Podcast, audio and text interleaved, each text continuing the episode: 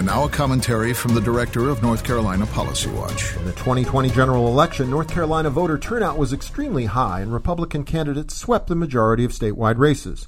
And while many progressives were disappointed with the results, they had to admit that despite the pandemic, it was one of the smoothest and best run elections in state history.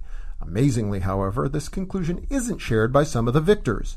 Recently, in fact, in keeping with the dishonest and loony conspiracy theories of Donald Trump loyalists, a group of Republican state lawmakers announced that they would attempt to undertake a self styled inspection of voting machines in Durham County.